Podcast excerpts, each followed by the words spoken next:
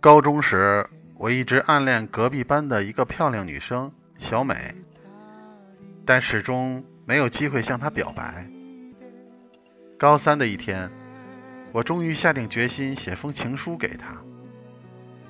我的情书是左改右改，整整折腾了一个晚上。粘好信封，我在脑海中设想了 N 种递情书时的场景。那一夜。我几乎失眠了。第二天，在学校图书馆，我偶然遇见了小美，鼓足勇气，迅速地掏出口袋里的情书，一把塞给了她，然后扭头羞羞地走开了。回到教室，我的心情一直无法平复下来，想象着小美收到情书后各种可能的反应。就这样，我忐忑不安地度过了两节课。